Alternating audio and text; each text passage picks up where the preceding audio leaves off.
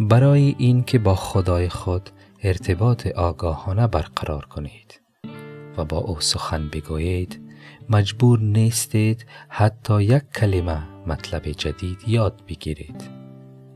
برای این کار همکنون همه چیز در وجود شما فراهم است.